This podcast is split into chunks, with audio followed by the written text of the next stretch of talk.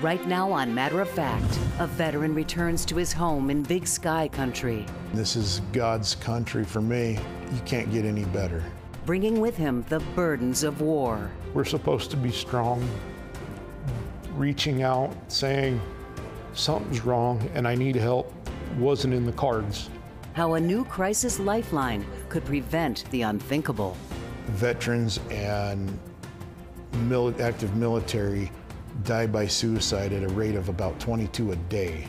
Plus, medical schools are wondering how they'll train future OBGYNs in states where abortion is banned. Whether it's going to be legal for their trainees to go into another state, for their residents to go into another state. How the Supreme Court's decision to overturn Roe v. Wade could change the practice of medicine for generations to come. But first, Cities across the nation are declaring homelessness a state of emergency, looking for ways to move the unhoused out of tent cities. You can't actually arrest or fine uh, homelessness out of existence. What are the best solutions for helping unsheltered people living in our public spaces?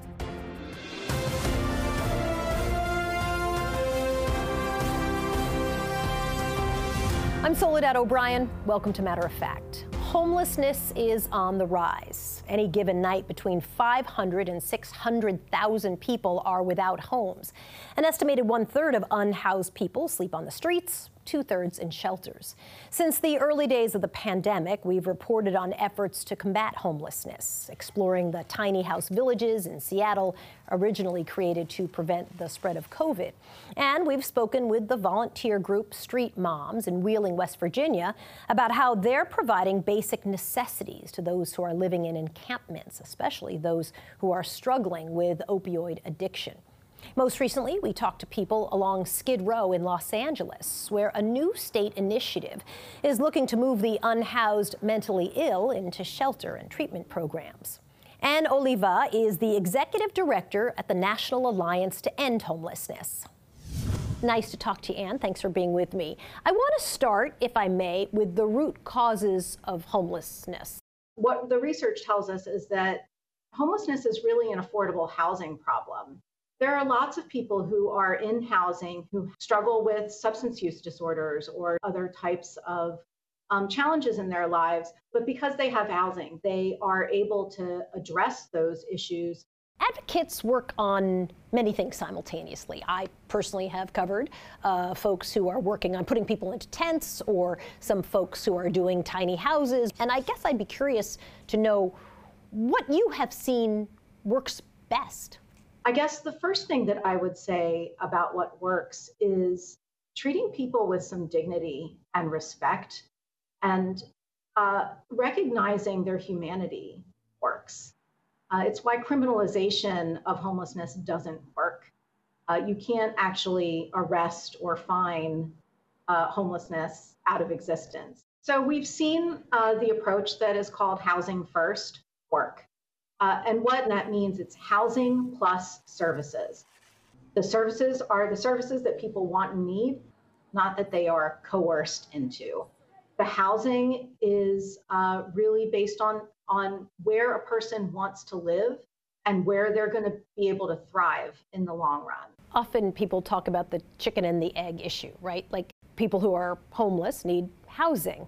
Uh, it's very hard to have housing if you don't have a job or even to take advantage of services, right? If you don't actually have an address, if you're completely transient. I used to do sort of walkabouts uh, on Skid Row on a regular basis. And I was walking about one morning at around six in the morning, and I'll tell you that I saw people coming out of their tent, packing up their tent, putting it on their back, and getting on the bus to go to work.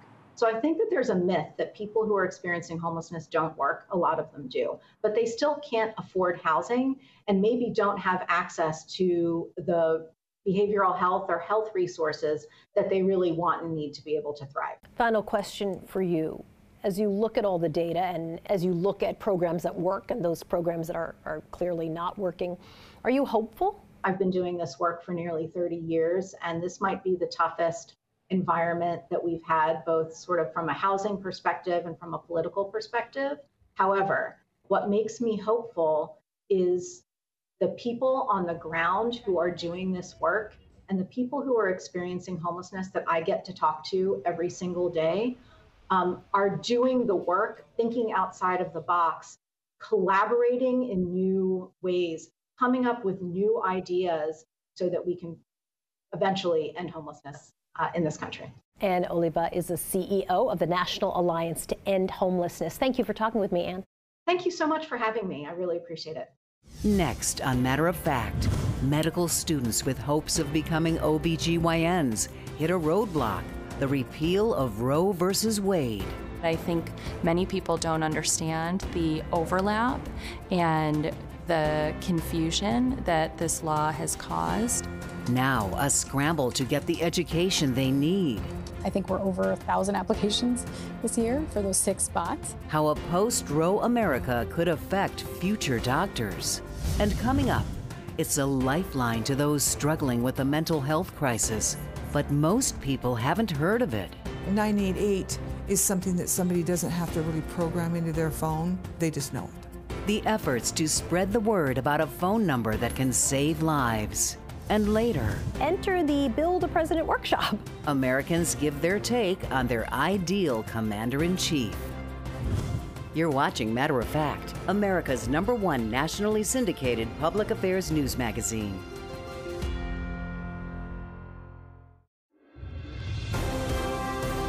A post Roe America means more than just limiting access to abortion services. The repeal of Roe versus Wade is also a roadblock for medical schools who are trying to train future OBGYNs. Med students are required to learn abortion related procedures in their residency programs, but the procedure is now banned or heavily restricted in nearly half of the nation.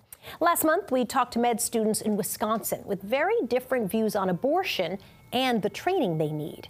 Now, students in states banning abortion must look outside the state to complete their education.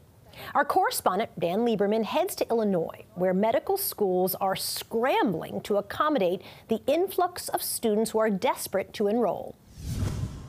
So you have six spots for residents here. I think we're over a thousand applications this year for those six spots. I mean, that's just yeah, staggering. I know. At Rush University Medical School in Chicago, Dr. Sadia Haider's OBGYN residency program is feeling the pressure from out of state applicants seeking training refuge in a state where abortion is still legal. Is it harder than ever to turn an applicant away, knowing that they may not be able to get this training anywhere else? It feels tough to make those decisions. Other programs reach out to us and say, you know, we have residents that need training. Can you take them?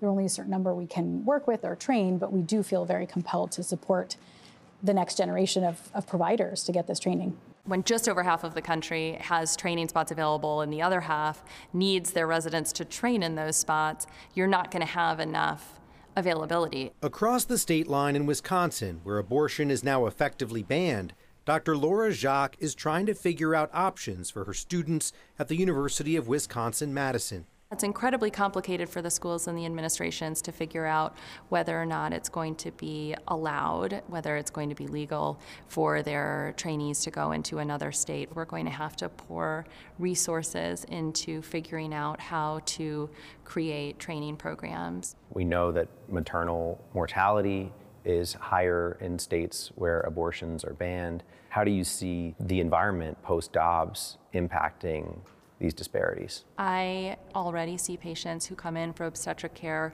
from sometimes as far as two or two and a half hours away, and that's driving in the snow.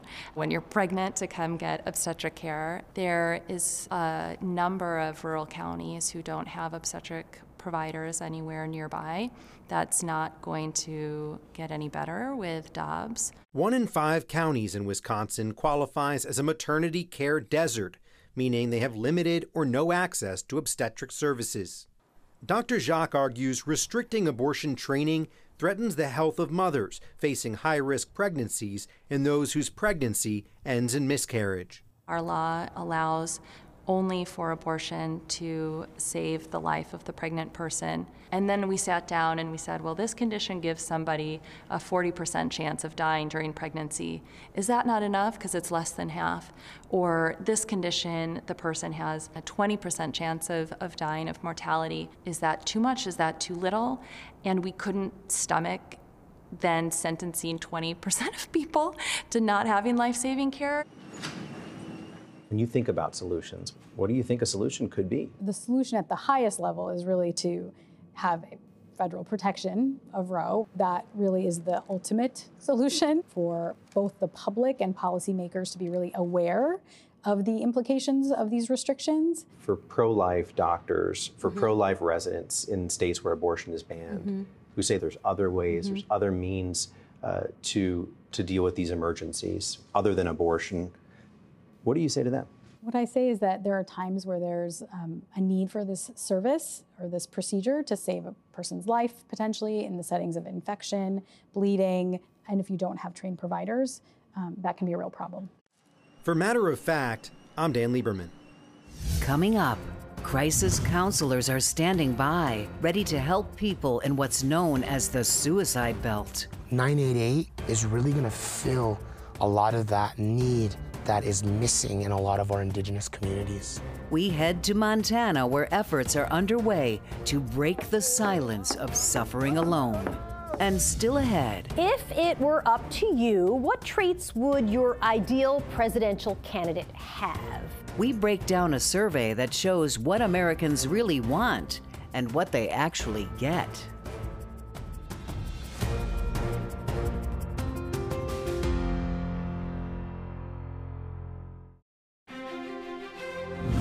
It's 911, but for urgent mental health care. 988 is the suicide and crisis lifeline number for the high number of people who are contemplating suicide. Since its launch last summer, numbers show more people are reaching out for help and spending less time on hold, and that's compared to the previous 10 digit lifeline number. And yet, less than half of Americans even know about 988.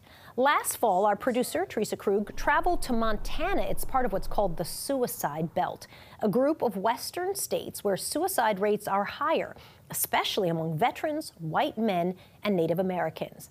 She spoke with the people who take these difficult calls every single day.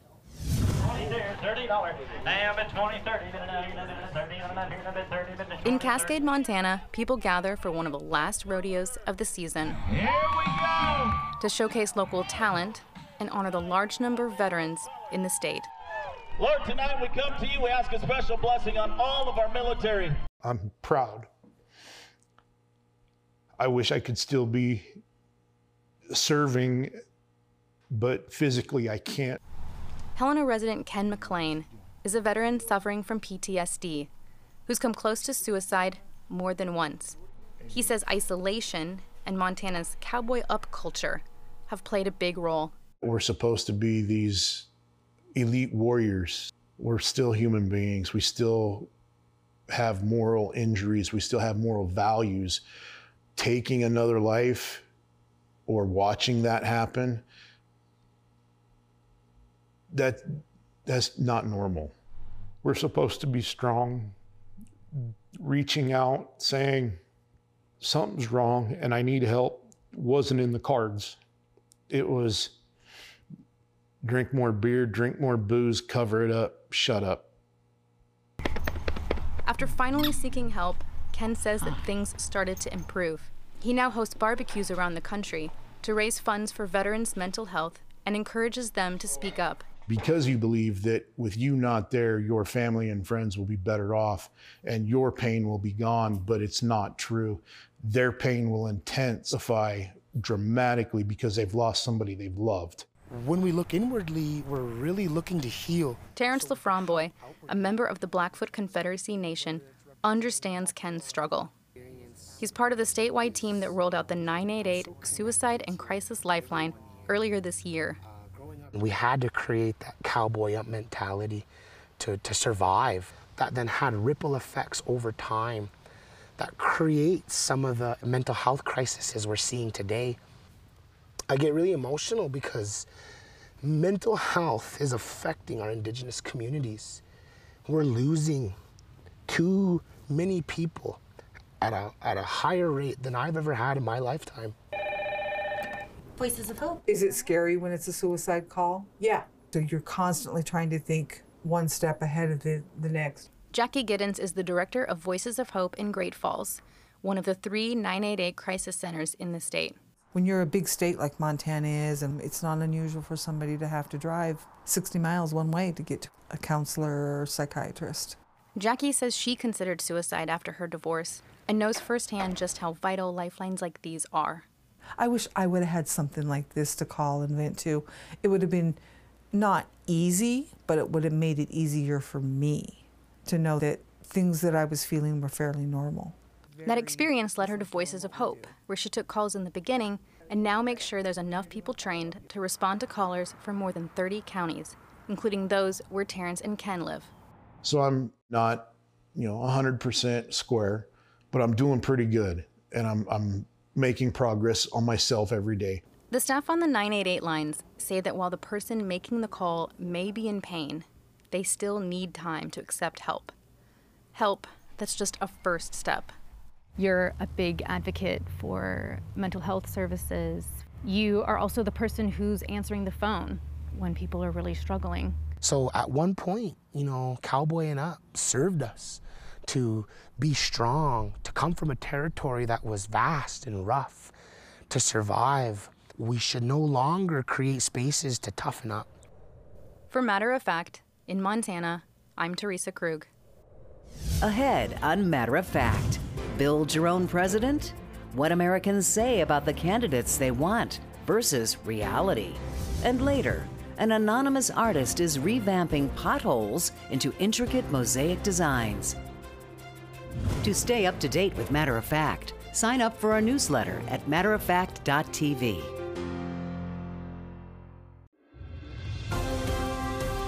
If it were up to you, what traits would your ideal presidential candidate have?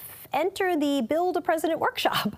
A recent USA Today Suffolk University poll surveyed 1,000 registered voters to construct their perfect candidate. The best age between 51 and 65 years old. To put that in perspective, President Biden is 80 years old, former President Trump is 76.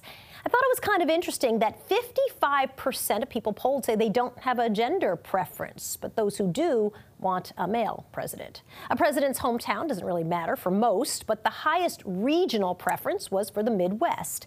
As far as political party goes, 17% of Democrats, 13% of Republicans, and most independents say they would support a candidate that's not affiliated with either party. Political experience is a plus, but it kind of depends. Democrats want while Republicans prefer governors. One third of Republicans polled want somebody who's never held a political office. The majority of Republicans want someone who served in the military. Democrats say they were divided. 31% want military service, 37% don't, and 31% say doesn't matter. But the biggest partisan divide in the poll is how the person would lead the country. Democrats say they want a president who will cut a deal. The majority of Republicans say they want a president who stands on principle, even if that means that problems don't get solved. Interesting poll. Still ahead on Matter of Fact, from drab to fab a French artist is transforming potholes into works of art.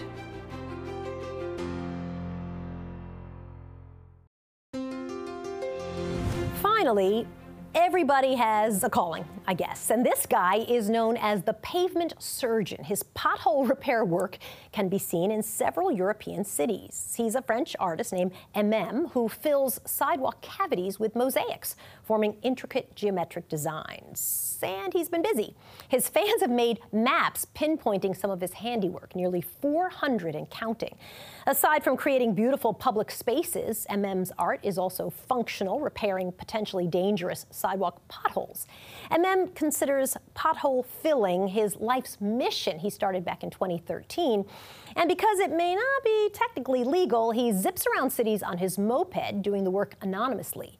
You can see MM's work in France, Norway, Ireland, Scotland, Germany, Italy, and Spain. And hopefully the U.S. is on his list because we got a lot of potholes. That's it for this edition of Matter of Fact. I'm Soledad O'Brien. I'll see you back here next week. Listen to Matter of Fact with Soledad O'Brien on your favorite podcast provider. Watch us during the week on FYI and YouTube.